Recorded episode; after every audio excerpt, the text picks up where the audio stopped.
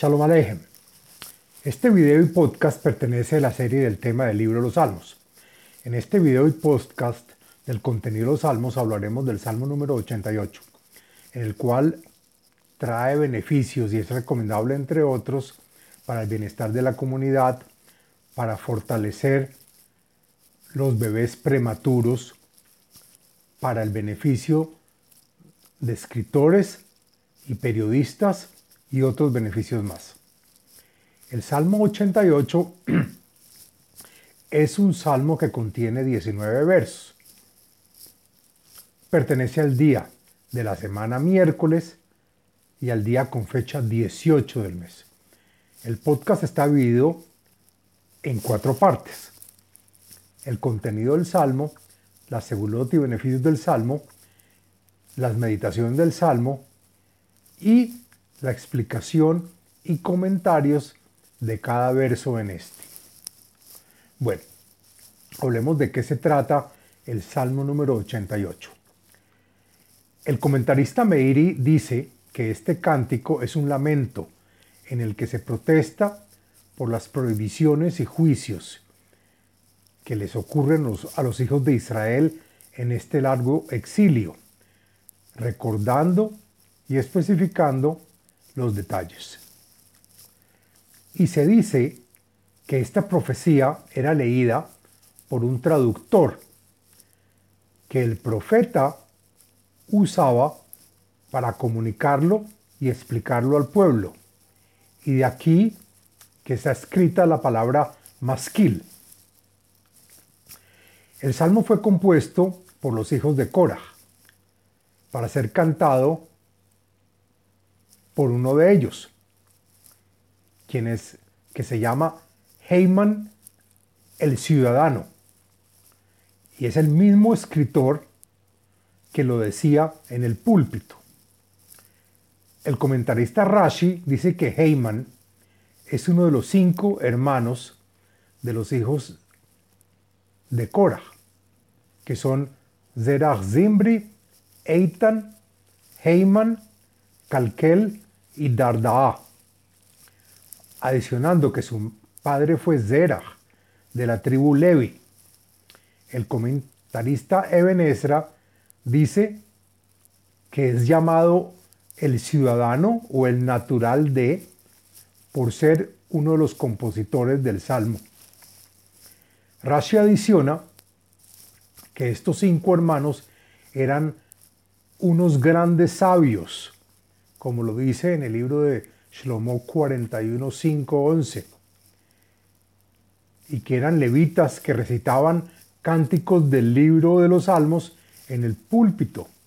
Asimismo, ellos eran también grandes comentaristas del texto.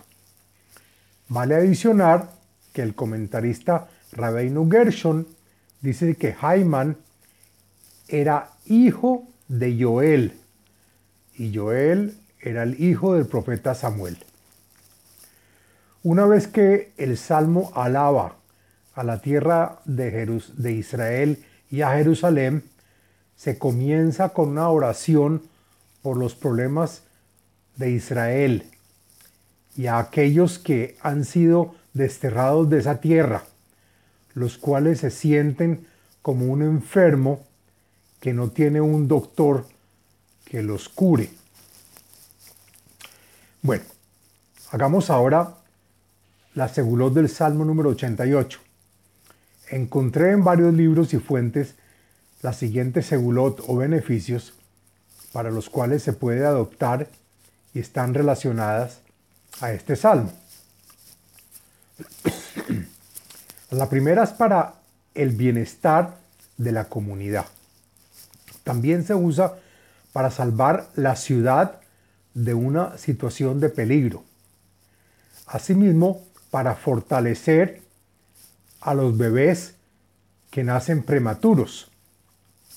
También para restablecer relaciones de nuevo cuando se alejan los amigos o los parientes, para eliminar los resentimientos entre las partes. También para el alivio y restablecimiento cuando duele el alma. Se usa también para cuando hay una solicitud de ayuda y que sea recibida. También para la protección de la persona que se encuentra en una posición de mando. Y por último, para el beneficio y protección a aquellos que son escritores y periodistas. Bueno, ahora hablemos de las meditaciones. Encontré cuatro meditaciones relacionadas a este salmo. La primera está relacionada y recomendada en la página de Facebook Kabbalah y Torah en expansión. Y es el santo nombre de Yah, que se pronuncia Yah y es Yud Hei. Y dice la página, si una persona se acostumbra a rezar el Salmo 88 frecuentemente, puede obtener mucho provecho y evitarse mucho mal. Especialmente se dice que la recitación del Salmo 88 promueve, promueve el bienestar de una comunidad o congregación y se debe meditar, como decimos, el santo nombre Yud Hei que se pronuncia ya. La segunda meditación la trae el cabalista Albert Goslan, que nos dice que hay un nombre de Dios para meditar en el verso 2, que dice Hashem Elohei Yeshuati Yom Tzakti Balaila Negdeha. Las letras Aleph Lamet Dalet, que se pronuncian Elad y que es el nombre de Dios número 10, que trae la acción de contrarrestar el mal de ojo. Asimismo, también indica que hay otro nombre de Dios para meditar en el verso número 14, que dice, Va'ani eleja Hashem Shivati Ubaboker Tefilati Tekadmeja. Las letras Haf, Vaf, Kuf. Se pronuncia Havak. Y que es el nombre de Dios número 35, que trae la acción de, de mostrarnos la semilla que Hashem otorga al, al individuo, es decir, nos muestra el cruce al nivel espiritual. Asimismo, también indica que hay otro nombre de Dios para meditar el, en el verso número 15, que dice, Lama Hashem Tiznach Nafshi, Tastir Paneja Mimeni. Son las letras Hei, Zain, Yud, que se pronuncia Hazi y que es el nombre de Dios número 9, que trae la acción de conectarse con los ángeles para poder influenciar. Bueno, ahora hagamos la explicación del texto del Salmo número 88. Lo siguiente es la explicación y contenido de los y los comentarios del texto del Salmo. Shir Mismor Libnei Korach la menatzeach al mahalat la anot maskil leheiman a. Canto poético compuesto por los hijos de Korah, cuyo mensaje es dicho por el que, el que, el que ejecuta un instrumento musical en el templo sagrado. Cántico fundamentado para los enfermos, los hijos de Israel, que por falta de afecto de Hashem sufren en el exilio, para que el pueblo aprenda y se califique estudiando. El mensaje cantado en el púlpito por el compositor Heyman el ciudadano. Adonai Elohei Yeshuati, Yom Zaakti Balaila Negdeha. Hashem, eres el Dios de mi salvación siempre, de todos los exilios. Cada día clamo en mi oración que me salves ahora una vez más. Y también te rezo en las noches sin interrupciones cuando estoy desocupado. Lefaneja tefilati, jate osneja rinati. Por favor, dice el comentarista al-Sheikh, también ahora en este amargo exilio, que mi súplica te llegue y penetre. Perfila tus oídos y escucha mi plegaria, mi clamor. Kisab'a beraot nafshi, behayai lishol higiu. Ya tenemos suficientes males que nos afectan el alma. Según Rashi, está dirigido a la Knesset Israel, es decir, al pueblo en pleno de Israel, que están llenos de problemas hasta llegar a las puertas de la muerte y que mi vida ya casi llega al sepulcro. Nechshafti im Yordei Bor, Haiti que Geber en Eyal. Y por los tantos problemas me siento como muerto en este exilio, junto con los muertos que han llegado a la tumba. El comentarista Malvin adiciona que por tal debilidad piensan que estoy ya muerto y quieren enterrarme vivo. Me siento como un hombre que está sin fuerzas. El comentarista Sforno dice que no puedo vengarme de todos aquellos que se burlan de mí. Bametim Hafshi Kemo Halalim Shochvei Keber Asherlo Zahartam Od Vehema Miyadeha Ligzaru. Quisiera estar entre los muertos, libres de todas las prohibiciones y otros acontecimientos del mundo, y ser como los caídos sepultados que no recuerdan ya su sufrimiento y que ya han sido separados de los golpes de tu mano. Explican los comentaristas Meiri, Eben Yehide y Malvin que ya no sufren más. Shatani Bevor Tahtiot Shakim Bimetzolot. El comentarista Eben Ezra comienza diciendo que fuera de los grandes dolores y penas que me llegan, me has colocado en el exilio, en el fondo del hoyo. Agrega, agrega el comentarista Radak, peor que la tumba, pues acá estoy en la oscuridad del fondo del mar. Alay, Samha, Hamatha, Behol, Mishbareja, Inita, Sela. Estoy como enterrado. Veo tu enojo sobre todos mis problemas, que son como olas de un mar furioso que no paran de llegar. Es tu respuesta siempre. Irhakta meyudai mimeni. Shatani toevot lamo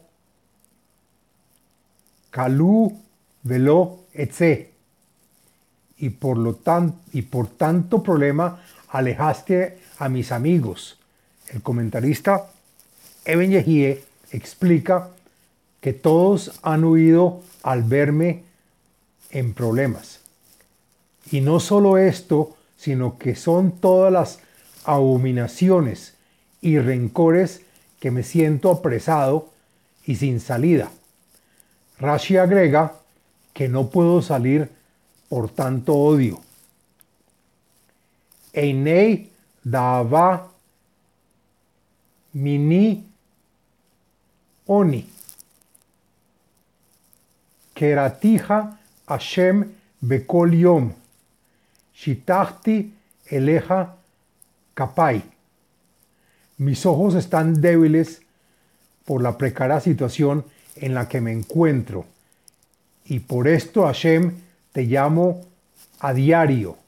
Con lágrimas te pido me auxilies y caigo de bruces orándote sin que todavía me respondas y me saques del exilio.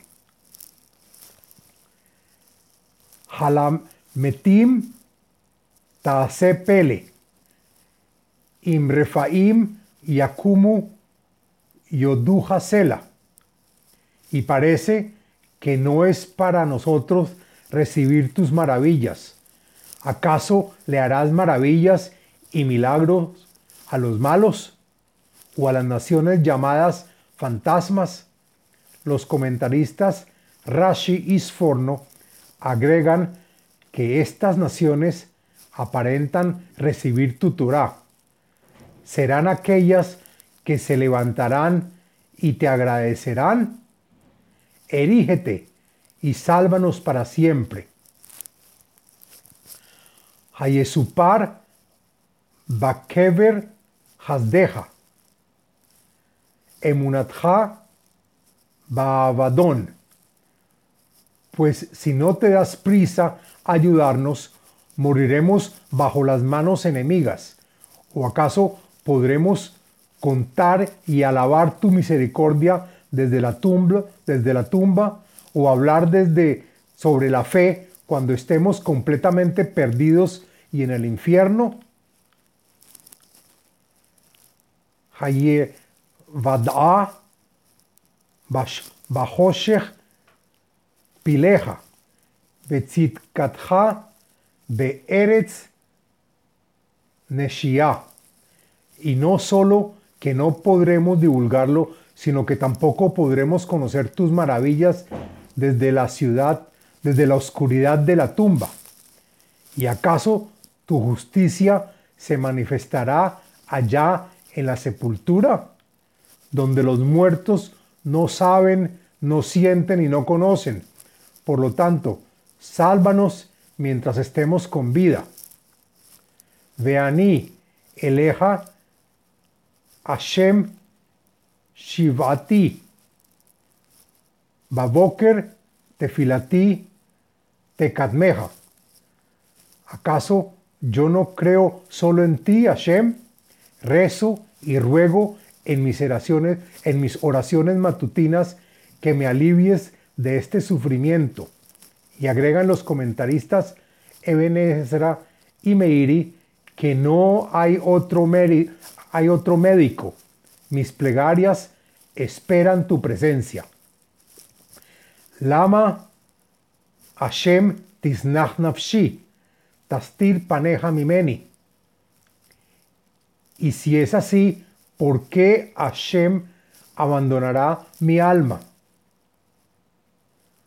De aceptar mi plegaria. Y agregas Sforno, ¿por qué cubres y desapareces tu cara de mí. Ani, ani, ve, govea, minoar, nasati, emeja, afuna. ¿Acaso no soy pobre y desde joven ando hambriento? He sufrido tu furia y el horror ya está cimentado en mi corazón y que a pesar de la cantidad de prohibiciones y sufrimientos, mi temor y respeto a ti no cesa. Alay abru haro, neija, beuteja sim tu tuni. Me han pasado todo tipo de prohibiciones y penurias por tu enfado. Tus manifestaciones y alteraciones son las que me han descompuesto. Sabuni Kamaim Kol Hayom. Hikifu Alay Yahat.